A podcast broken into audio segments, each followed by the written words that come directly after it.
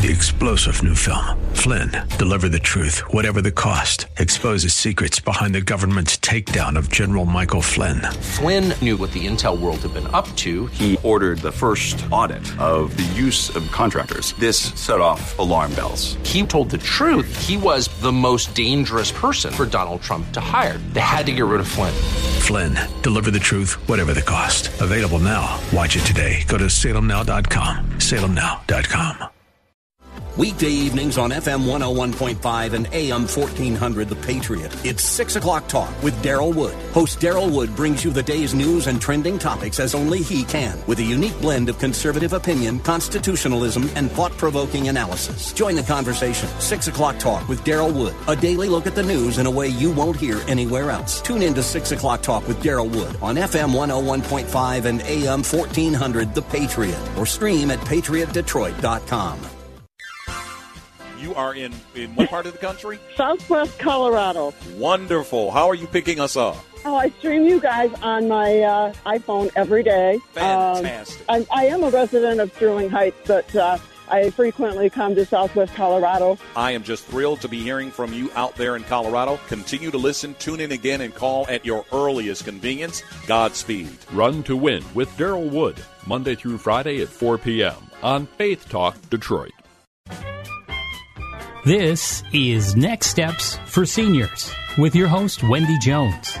Each week, Wendy brings resources and information to help guide you through those next steps for your elderly parent or loved one. Now, here's Wendy Jones with this week's guest. Good morning, and welcome to Next Steps for Seniors. I'm your host, Wendy Jones, and owner and operator, as you all know, of Next Steps for Seniors, the business, as well as the foundation.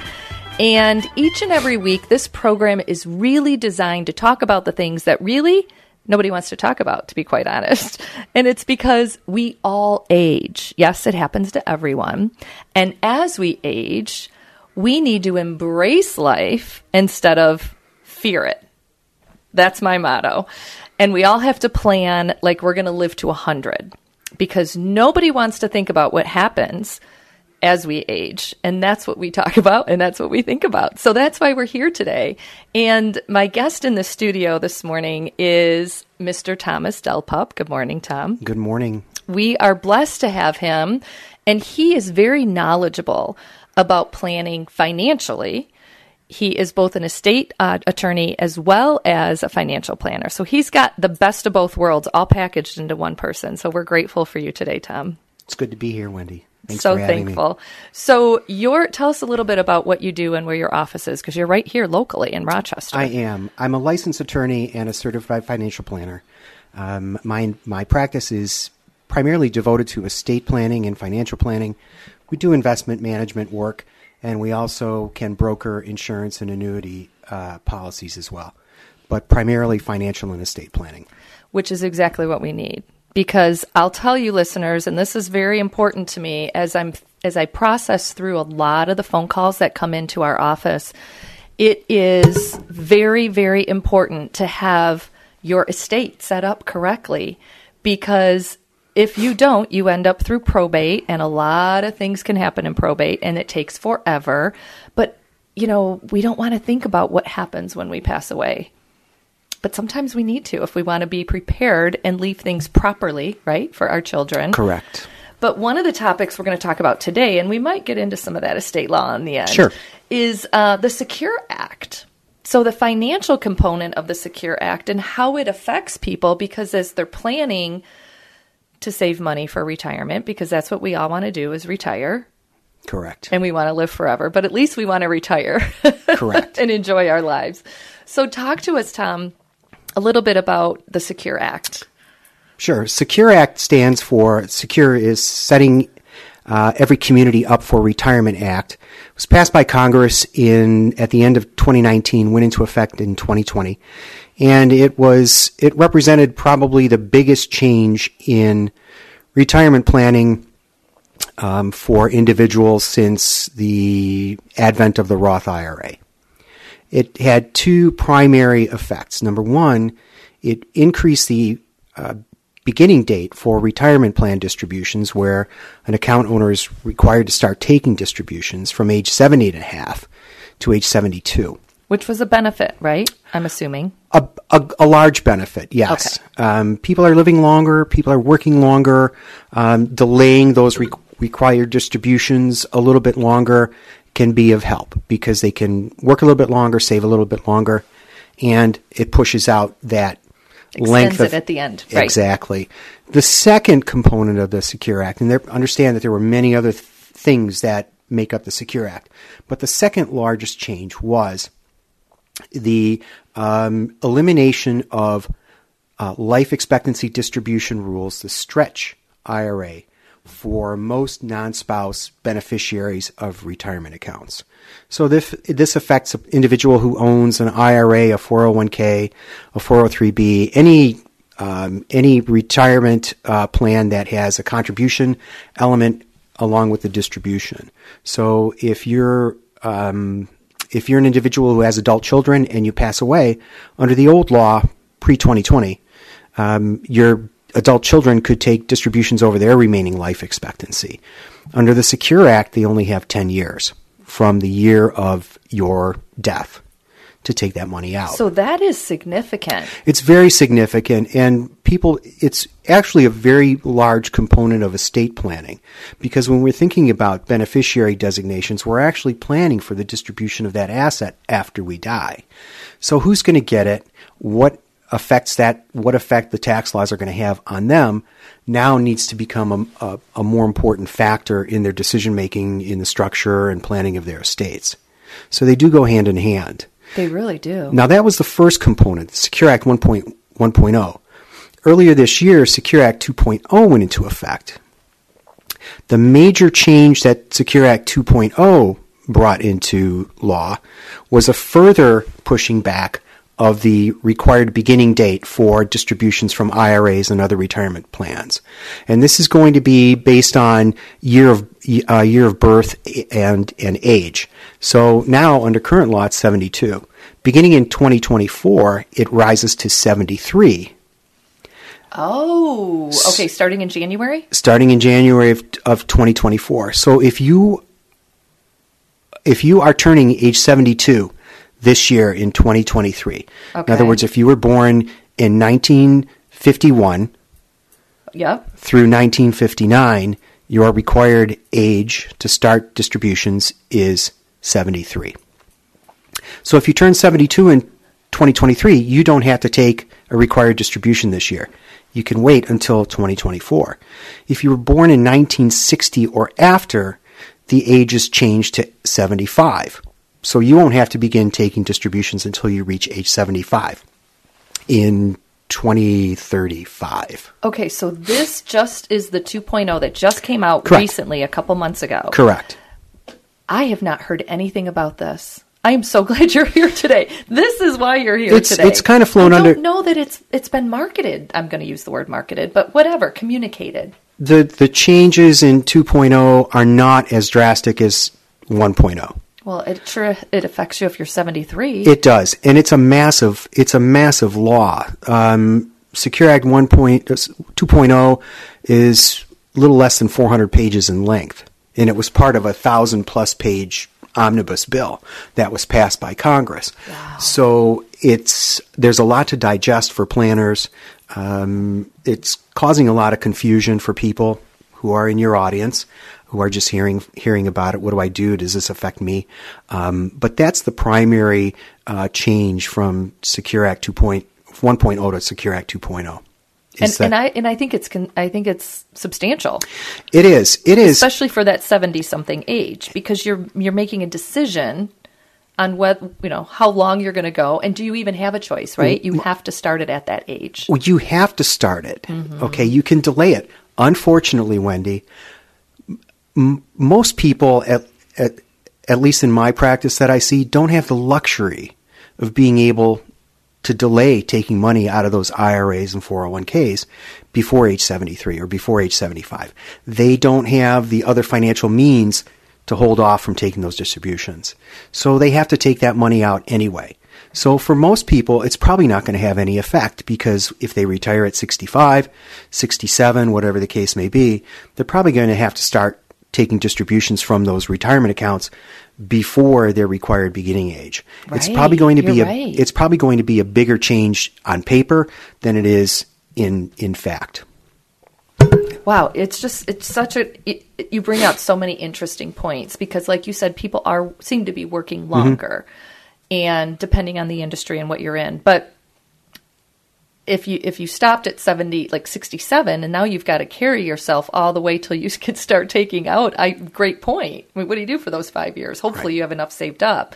But like you mentioned not many people do. Right. And they're waiting for that. Now, for people who, for people of, um, you know, of greater wealth, have have those abilities to to delay taking those required distributions, it opens up some planning opportunities for them. Uh, your your listeners may be familiar with the term uh, Roth conversion, taking money from an IRA or a 401k and rolling it into uh, a Roth IRA. That gives some um, some savers more opportunity to to make those Roth conversions before they need to start taking required distributions. Well, and there's a huge tax benefit to that, correct? There is. There can be a tax benefit on the back end. When you take money out of an IRA to convert it into a Roth, you're going to be paying income tax on the money you take out of that IRA at the time you do the conversion. But once the money is placed into the Roth IRA, it grows tax free. It doesn't have to be taken out at any time during your lifetime. And if you do take it out, it's taken out income tax free. But the other benefit is to the beneficiaries. A beneficiary of a traditional IRA is going to be subject to income tax when they are forced to start taking that money out after the death of the owner. With the beneficiary of a Roth IRA, they do not they are not subject to income tax when the money comes out of the Roth IRA as a beneficiary. This is very good to know, listeners. This is information that is going to help you in the long run. And isn't there a limit to how much you can put into the Roth also? There is. There are limits uh, that apply to traditional IRAs and Roth IRAs. Um, under current law, it's $6,500 a year. There's an additional $1,000 that you can contribute to a Roth if you're over age 50. But there are, there are income tests that apply to uh, Roth IRAs. If you make more money than a certain limit under the tax code, you're going to be similar, similarly limited as to how much you can contribute into a Roth IRA, which can make the Roth, which can make Roth contributions attractive if you're if you're over those income limits. You can put the money We're into gonna. This is good. This is good. We're going to talk about this in our next segment. Stay Okay. tuned.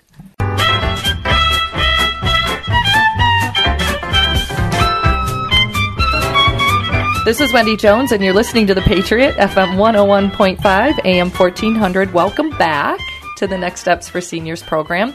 We're here with Tom Delpup, and what a knowledge of information. I cut him off in the last segment, so I'm going to let him kind of re communicate what the information is about this Roth, because this is good information, and there's some tax advantages to it.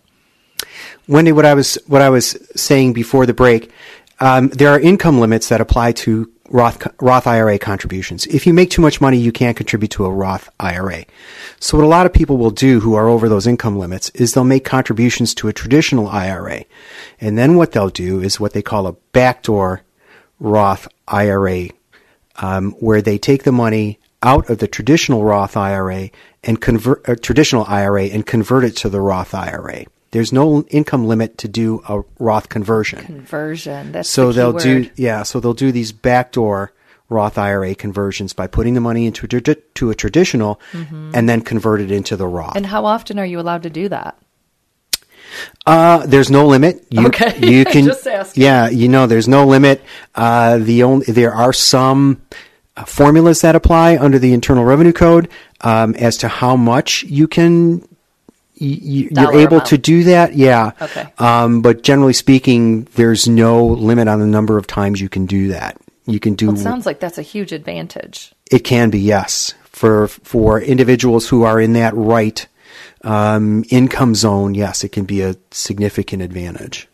Correct. Interesting. So, is there any other changes or enhancements that you know about for the 2.0?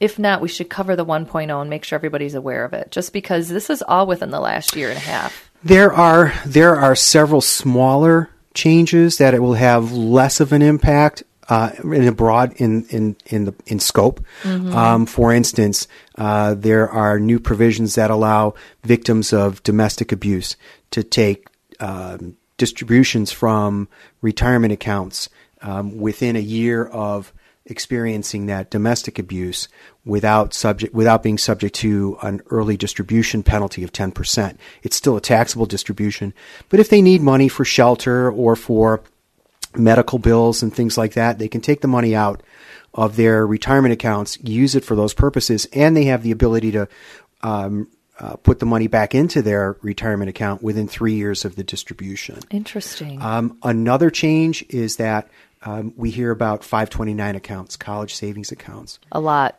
Secure 2.0 says that if a beneficiary has money left over in a 529 account uh, that they don't need for school, they can contribute it to a Roth IRA, income tax and penalty free, Okay. up to $35,000 total. Um, the uh, 529 account has to be uh, in place for at least 15 years, and it's subject to the annual contribution limits of $6,500. But for a young college graduate who's just getting started in, in work life, who has a job, mm-hmm. if there's $20,000 left in a 529 account, they can take that money out, put it into a Roth IRA. Now it's in a tax free earnings environment. That money could grow, you know, over th- 40, 50 years of work life to be a nice retirement nest egg for them. So this is so interesting because I'm surrounded by a, a lot of parents right now Sure. that have college age students. Sure. And I did not know this. Yes, it's again, it's it's something that that it's only about three months old now. It's getting out there in the financial press slowly, Slowly but surely. Mhm. Yeah, but it's it's not going to have the splash that Secure 1.0 had with the Mm-hmm. changes in the um, in the beneficiary distribution rules. That was monumental. It used to be that if You should review that just because I think it is a Sure. big deal. Sure. If you don't mind. under old law, um, if a parent, uh, say like say your parent died and left you the beneficiary of their IRA, you would have you would be able to take the distributions out of that IRA over your remaining life expectancy Forever. For as long as I'm alive, I can keep taking them. alive. So that could be a really nice retirement income for you. Yeah. Um, if Well, you, and what about taxes though? you pay taxes on the money Over the comes out. life though, but now you got to do it within 10 years. Correct. Under the new under the new law, if you inherit that IRA from a parent, you have 10 years to take the money out. At the end of the 10th year, if your mother died in 2021, you'd have 10 years from 2021 to completely liquidate that account. And what happens if you don't? Um, up until now, there was a 50% penalty on the amount that wasn't taken out, assessed every year until the until the distribution was corrected. That cha- that law has changed now. It's going to be down to 25%, and then if you comply with the rules within a certain period of time, it will be even lower, 10%. But there's still a penalty. But the most important thing is where you had the ability to keep the majority of that account in a tax advantaged environment in an IRA, you don't have that anymore. So what the Congress is requiring you to do, what what Congress is doing is they're pushing that money out from a tax-free environment into a taxable environment. You're going to pay income tax when the money comes out of the IRA. When you put it into your regular old savings or investment account, that's going to be subject to income tax every year, capital gains tax. So what Congress needs money. Well, I was just going to say, so what was the advantage to decreasing it to the 10 years? money. More money. Tax it's all mo- about the money. Tax revenue. Yep. That's what it's all about. Um, there are some exceptions. Surviving spouses can still take distributions over their life expectancy, and that makes sense because husbands and wives, when they're working and saving for retirement, they're saving for them both Together. of them They're together. doing it together. Right. So there shouldn't be any change for that, especially in a That's uh, good. especially in a one income household. Right. Um, there are exceptions for minor children. If you if you die young and you have little kids, Good they point. have the ability to stretch uh, distributions not over their remaining life expectancy, but longer than ten years. It's based it it ends at age uh, 21, and then at 21 they have 10 years. Oh, so okay. they can. so if they if you pass and your child is under the age of 21, they may have some extensions. They- which they thank will. goodness cuz who I mean depending on how much money you have obviously, but who would want some 18-year-old boy Yeah. running around with whatever but not only many- that, those babies need to be, you know, they need to Nurtured and be cared for, and all the money needs to- exactly. yeah. Another exception is for disabled and chronically ill individuals, whether they're minors or adults. If they meet statutory definitions of a disabled person, they are able to take distributions over their remaining life expectancy. If it's a child, they can take distributions based on their life expectancy. And if they're still disabled when they reach age 21, they can continue taking distributions over their remaining life expectancy as a disabled individual. So there are, you know, some advantages for um, for favored groups under the under the uh, Secure Act 1.0, which makes sense in the in the overall scheme of things. You want to protect those vulnerable uh, people from, you know, impoverishment. Right, absolutely. So interesting. So, listeners, I mean, this is what I'm thinking right now. What am I going to do? Right? I mean, my whole goal right now is to help people plan for the future. And, and here's why because what I see, just so you know, 75% of people need some kind of care as they age. And the longer we're living, which we are living longer, we happen to be living more unhealthy as just as a mm-hmm. nation in general. Mm-hmm. We can blame it on whatever we want to blame it on, but the bottom line is we truly are not as healthy as we used to be. So, that being said, you need care. And insurance, everybody thinks insurance covers everything. Unfortunately, is not the answer because though Medicare is fabulous after age 65, it only covers specific things.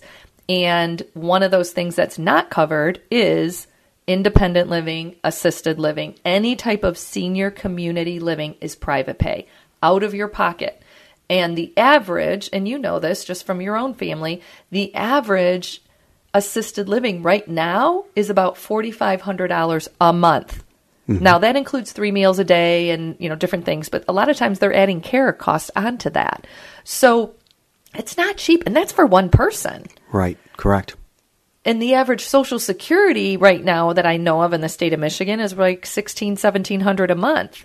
So unless you have a big, huge stash that you've been saving, which is why we're here today, because this is exactly what my friend Tom does, is helps you prepare for the future. So I wanted you to share your number, if you don't mind, with our listeners. Sure. A little bit where you know what what you can do to help them. Sure. The phone number is 248 650 8280. We have a website, um, two websites, uh, thomasdelpup.com and then blackheathcm.com. Blackheath is the investment management financial planning um, website and, and business.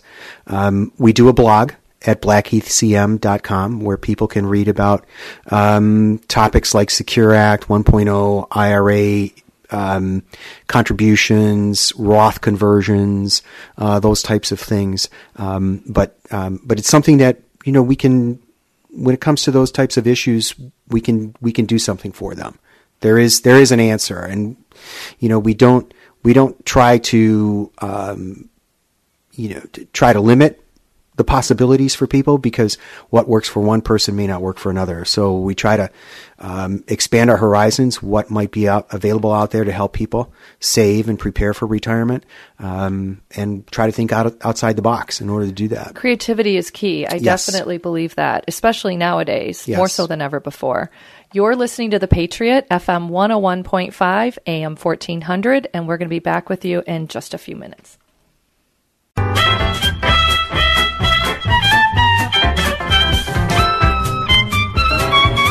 This is Wendy Jones, and you're listening to The Patriot, FM 101.5, AM 1400. Welcome back to our program today. We're here with Tom Delpup, and he has been extremely informative when it comes to both legal and financial. And I've got to say, listeners, what I find very interesting and I think important is the combination of the two. I love that you have both going on because they do complement each other very well, especially at this stage in life as we age, because we need to have both sides happening and happening correctly. Because I'm sure you've seen stories where someone comes to you and has something going on and you're like, oh, I can fix both of those things. But Tom, if you can kind of talk through the process if someone were to call you and how that works and what you're looking at when it comes to, and is it like a free consultation? Just kind of fill us in on how you get started with a new client. Because I think, you know, a lot of people listening right now, as myself, is thinking, what can Tom do to help me? Sure. A lot. Sure. you can do a lot. Yeah, I started, Wendy, I started out as a, in, in, in legal practice, uh, got out of law school, um, opened up my own uh, practice in, in Rochester a few years after I was out. Um, started seeing a need for um, for people beyond just the practice of of law and estate planning. Um, I, I, people needed insurance, people needed financial planning, investment management, and it can be a very daunting task for individuals to go out and find people that they can trust who do a good job for them and work in their best interest. Um, I took that um, I took that realization and uh, went and uh, um, sat for the certificate program for certified financial planner, took the licensing exam, got the license uh, as a certified financial planner. Now um, I have securities licenses and insurance licenses. I I try to provide a holistic suite of services for clients, being a trusted advisor in those capacities. Um, I work on a fee only basis as a fiduciary, which complements which complements the the lawyer side of my practice as well. I didn't come from the from the industry side. I came out of it from the legal side, which is as a fiduciary, your lawyer can't have a conflict of interest with a third with a third party. Um, so it's just a natural, it's a natural environment for me. Clients will call. Uh, we do consultations free of charge. Let's see what the problem is. Is there something here that I can help you with? Once we sit down and meet, figure out what needs to be done, the issues that you have, the holes that you need filling, how best we can fill them, and we'll start working toward those solutions for the people. We'll design the plans, estate plans, financial plans. We'll implement, we'll, we'll prepare all the documents, get all the documents signed for an estate plan. If there is financial or investment management, we'll take that on. We'll set up accounts for them. We'll manage assets and things like that. And we'll continue on um, as an, in an advisory role um, and meet periodically throughout a year uh, with clients, see how they're doing, see what changes are affecting their lives, if we need to make any adjustments in their overall plans, whether it's an estate plan, financial plan, insurance, retirement, the case may be. Um, but um, it's uh, it's been an interesting journey. My practice is fairly unique in this area. It really is. As for what I do, um, but I feel I bring a unique set of skills to the table for clients. Mm-hmm. Um, and again, it's all in an independent, objective, fee only environment. Right. So let me ask you this question. When it comes to the estate planning, what are some of the major topics or forms that you need to have thought out ahead of time? Most people think in terms of wills and trusts, mm-hmm. and that's important um, because that's going to dictate you know what happens to your assets after you die. But durable powers of attorney, medical powers of attorney are even more important because those are the documents that are going to protect you when you're most vulnerable um, during an illness or an incapacity. You want to make sure your affairs are looked after, um, your medical care is being delivered in a manner that you would want, some that somebody's going to be advocating for you, which is so important today. Um, whether it's in a hospital, a nursing facility, a memory care facility, whatever the case may be, you want to have those documents in place that clearly state who's going to be representing your interests, who's going to be speaking on your behalf. That way, if you are fortunate enough to regain the ability to manage your own affairs, manage your decision making again, you're not left with a huge mess. Once you die, the family, the lawyers, they'll sort everything out. It's during your lifetime that it's most important that you've got those protections in place. Absolutely. And I, I need to echo that because this is planning for if you live. This is the planning you need to have these documents if you live. And like I mentioned in the beginning, 75% of the people have something happen throughout their lifetime. Mm-hmm. And this is just an example. We have a woman right now that that Tom has helped us with because she doesn't want her child to be a power of attorney. So we're in a situation where, you know, it's a little awkward, but my goodness, we need someone to step in. And then if you can talk a little bit about what a guardian and how that works too Sure. would be good. A guardian, uh, if a person is incapable of managing their own decision making, um, a court will appoint an individual as a guardian. Basically, they step into the shoes of the incapacitated incapacitated individual with the legal authority to make decisions on behalf of that individual, represent that individual. So if it has to be something regarding placement in a facility, the guardian can handle that. The guardian can deal with medical uh, issues, can deal with insurance issues, things like that, um, to make sure that things are taken care of for the uh, for the vulnerable adult, um, so that again the medical care is delivered the way they would expect it and want it to be, uh, so that their affairs are taken care of. Um, and it doesn't necessarily have to be a family member, like in the case of, of your client.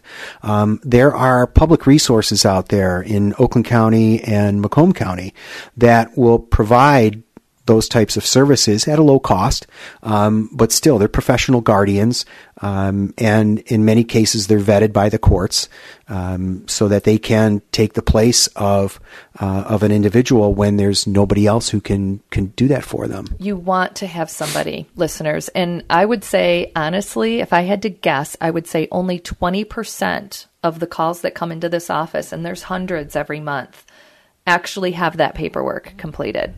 And it's one of the first questions we ask when someone calls the office. And I would say the majority of people say, oh, you know what? I got to do that. And unfortunately, sometimes it's too late. Can you explain what happens when it's too late? Why would it ever be too late to get that paperwork? I'm thinking more of the if they have Alzheimer's and they can't make their own decisions, right? Right. If they are There's le- a test or something. if they are legally incapable of making those decisions for themselves, um, to understand what they're doing, um, to know the object of, of, of what they're doing. Basically, do you know who your family members are? Do you know um, uh, what we need you to do? Do you understand what you're signing? Can those you kinds sign of things. this? Can you sign your name? I mean, we've had people If- couldn't even sign their name. Correct. name. If you don't have that capacity and you need to go into a, a nursing facility or assisted assistance uh, facility, they're not going to take you because a family member can't sign for you because they don't have the legal authority to do so. So what happens is the family has to go to probate court, get a guardian appointed for the individual, and the big problem with that is the individual that the court appoints is going to be somebody that the court believes in the best interest of the adult is going to be the best choice for guardian, but that might not be the person that you would want to select. So doing this now while you're capable of making those decisions, you get to select the person who's going to be appointed as the guardian if need be. But the whole goal of having these documents in place is we don't have to go to probate court. And probate court, if I remember correctly, not only takes a lot of time, but costs a lot of money. It can, it can, but the big the big factor is time. You know, if if it's if it's 3 a.m. on a Sunday morning, and you don't have a medical patient advocate, healthcare power of attorney, and you have a heart attack or you're in a car accident, who's going to be able to make medical decisions for you? Sure, if it's an emergency situation, by law, the uh, people at the hospital have to treat you, but beyond that, the hospital isn't going to listen to to just anybody. So if you have that document, if you have that document in hand, and now with the smartphones, I recommend my clients keep copies of those on their smartphones. Great idea. That is a so great idea. If you're riding in the ambulance with a loved one and you've got that medical power of attorney on your phone, when you get to the when you get to the hospital, email it to the administration. They've got They've it in your got file. it on file. Yeah. Excellent. Yeah. Tom, if you can share your number again, Sure. I would appreciate it and your website. I really feel like this is an important topic. People need to reach out if they have questions. Sure, Wendy. The number is 248-650-8280.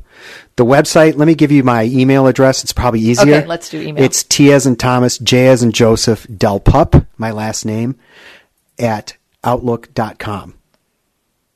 And like I mentioned, 75% of the people need some type of care and it's private pay. So Mm-hmm. we listeners, all of us, we need to plan like we're going to live to 100. And I have a lady right now, by the way, 103. So you can you can live past 100. But if you're retiring at 65, you're not able to draw from the IRA till 73, and then you live until you're 100, let's talk about how much money you really need to live. Mm-hmm. So that's why you need someone like Tom. Thank you for being here. Thank you for what you do. Thanks for having me. Absolutely. We'll be back in just a moment. This is Wendy Jones, and you're listening to The Patriot, FM 101.5, AM 1400. Welcome back to Next Steps for Seniors. Our topic today was all about the money. It was about how to save, how to plan, and how to really think about your resources. My biggest fear, and this has happened repeatedly when people call the office, is as you age, things start happening. You need more and more care. And what happens is you run out of money. It is a very, very, very, very common thing. And nobody wants to think about it and, to be honest, or talk about it.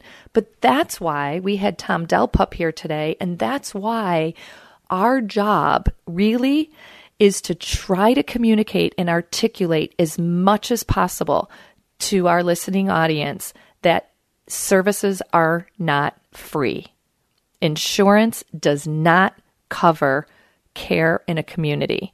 Insurance covers your your physical your P- PCP, okay? Your primary care physician, it covers your hospital stay, it covers your rehab stay for 20 days including physical therapy. But after that, there is no other insurance money unless unless you buy long-term care insurance.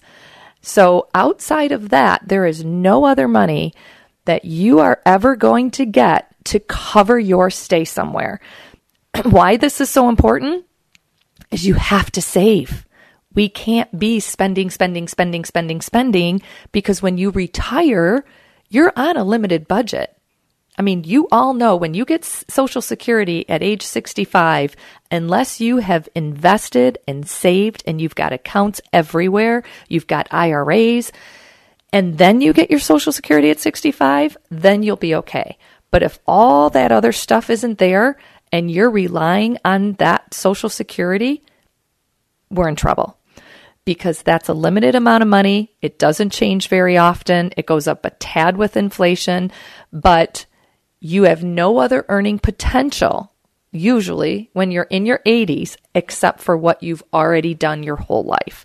So that's really the ideal purpose of this program is to just start thinking about the things that you normally don't think about.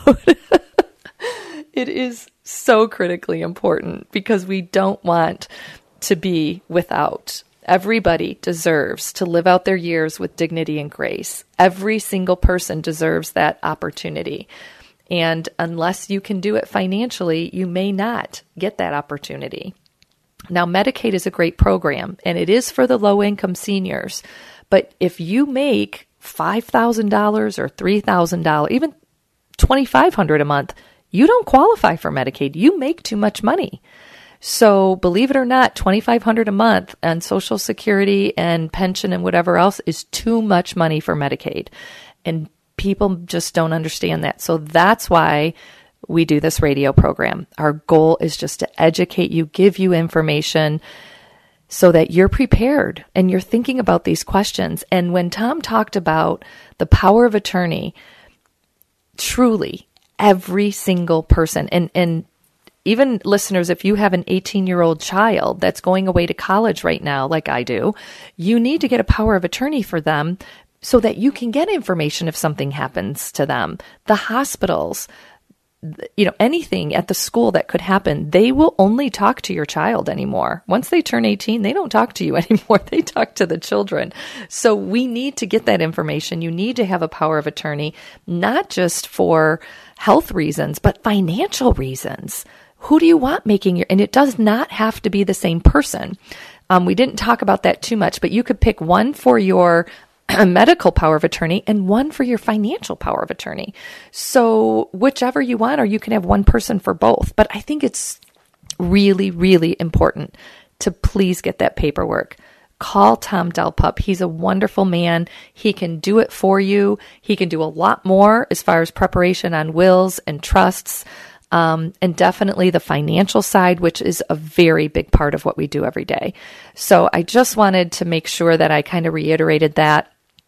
Um, the other topic I really wanted to talk about is respite. And some people don't know what what respite means, but I want to share with you because when we're talking to our loved ones and we're talking about moving into a community, it's a very overwhelming conversation. Many people don't want to leave their homes. And to be honest, I don't blame you. I don't blame you one one minute.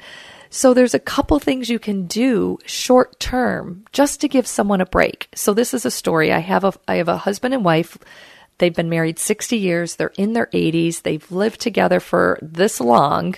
And right now, the wife is exhausted, completely exhausted because all she's doing is getting her husband dressed every morning, putting his shoes on, giving him, um, feeding him, giving him a shower, taking him to the bathroom. She's doing everything for him she's exhausted and she's in her 80s.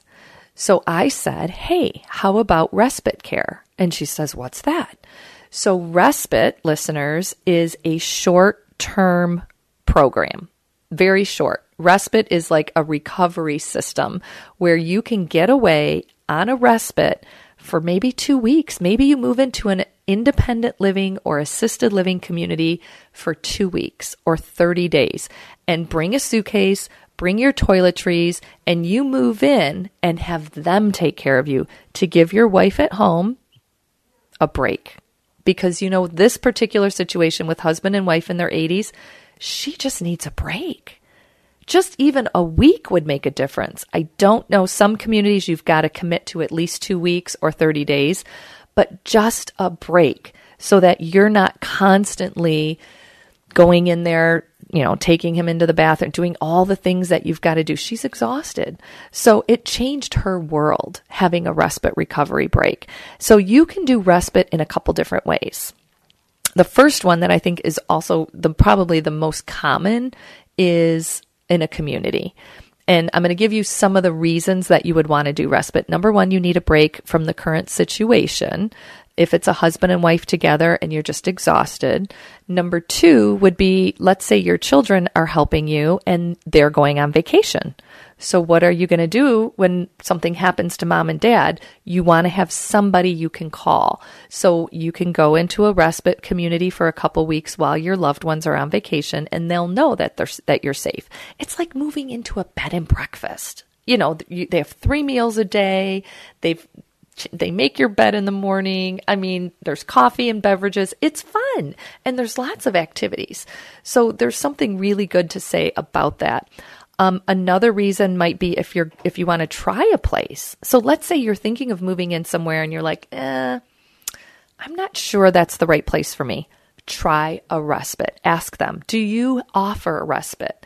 Respite is a great option just for a few short weeks if you can do it. Now, is it free? No. You do have to pay for respite. But I also feel like it's worth it because why sign a year lease and move into a community when you can go there for a month and try it out first? Now, I'm going to tell you this too because it's important. You can't really make a decision that quickly, whether you love it or hate it. Like, you really need to get in a routine and spend some time in a community before you make a decision. But it is a great option respite is a great option. And the last component of respite, and this is just an idea, what about home care? What about bringing respite right into your house? So you could have um, a home care company that comes in to your home regularly to help you do stuff. Even if it's preparing meals, if it's grocery shopping, if it's doing a little bit of housekeeping, there are so many companies, and this is something you can call Next Steps for Seniors for, that are out there that will help you in your home. Now, I do advocate for a community, and I'll tell you why because of the socialization. Instead of you and one caregiver sitting in your house, you have a whole team of people. You've sitting at dinner, you have four or five different people that you can have conversations with at your table, not including the entire dining room that has hundreds of people. You've got options. You look at a menu and you're like, hmm, what do I want to eat today? I don't know about you, but me going home, doing the meal prep, doing the grocery shopping, doing the cooking, it's a lot of work. I would much rather have a seat at a table pull out a menu and decide what I want to eat. So it's fun going to a respite. So you can do it in community, you can do it at home, you can do respite in, um, like if it's a hospice situation and you, and this has happened too. I had a, a gentleman call me. He said, I just, I need to live in my home forever. And I just don't want my wife to, to pass away in my house. So she went to a respite hospice passed away there so that every time he walks in the door of his house, he's not picturing his wife passing in the house. So these are all different ways that you can utilize respite. So, in summation, this Words of Wisdom was about first, power of attorney and durable power of attorney. Super important to get that and to get it correctly done. Tom DelPup did an excellent job today, and I hope that you do call him for those documents and more because honestly, there the, the combination of what he offers with financial and legal is priceless. And then the second part of our program, we talked about respite, which I do think is an important option and very good for our listeners to try something. And this can all be done very easily. You know my number. Definitely call me. Our team is amazing here, and we're here to help you. You're listening to The Patriot, FM 101.5, AM 1400. Three star general Michael J. Flynn, head of the Pentagon Intelligence Agency, knew all the government's dirty secrets. He was one of the most respected generals in the military. Flynn knew what the intel world had been up to, he understood its funding. He ordered the first audit of the use of contractors. This set off alarm bells. The explosive new documentary, Flynn, Deliver the Truth, Whatever the Cost, uncovers the facts behind this scandal. Flynn told the truth. He was the most dangerous person for Donald Trump to hire. I find out the worst enemy that I'm going to face in my life is right here in America. They took my assessment and they wanted me to change it. And I was like, I'm not changing it. They had to get rid of Flynn with in depth interviews, archival footage, and never before seen personal records of the man behind the headlines. I just felt like I was drowning. Flynn, deliver the truth, whatever the cost. Available now. Watch it today. Go to salemnow.com. Salemnow.com.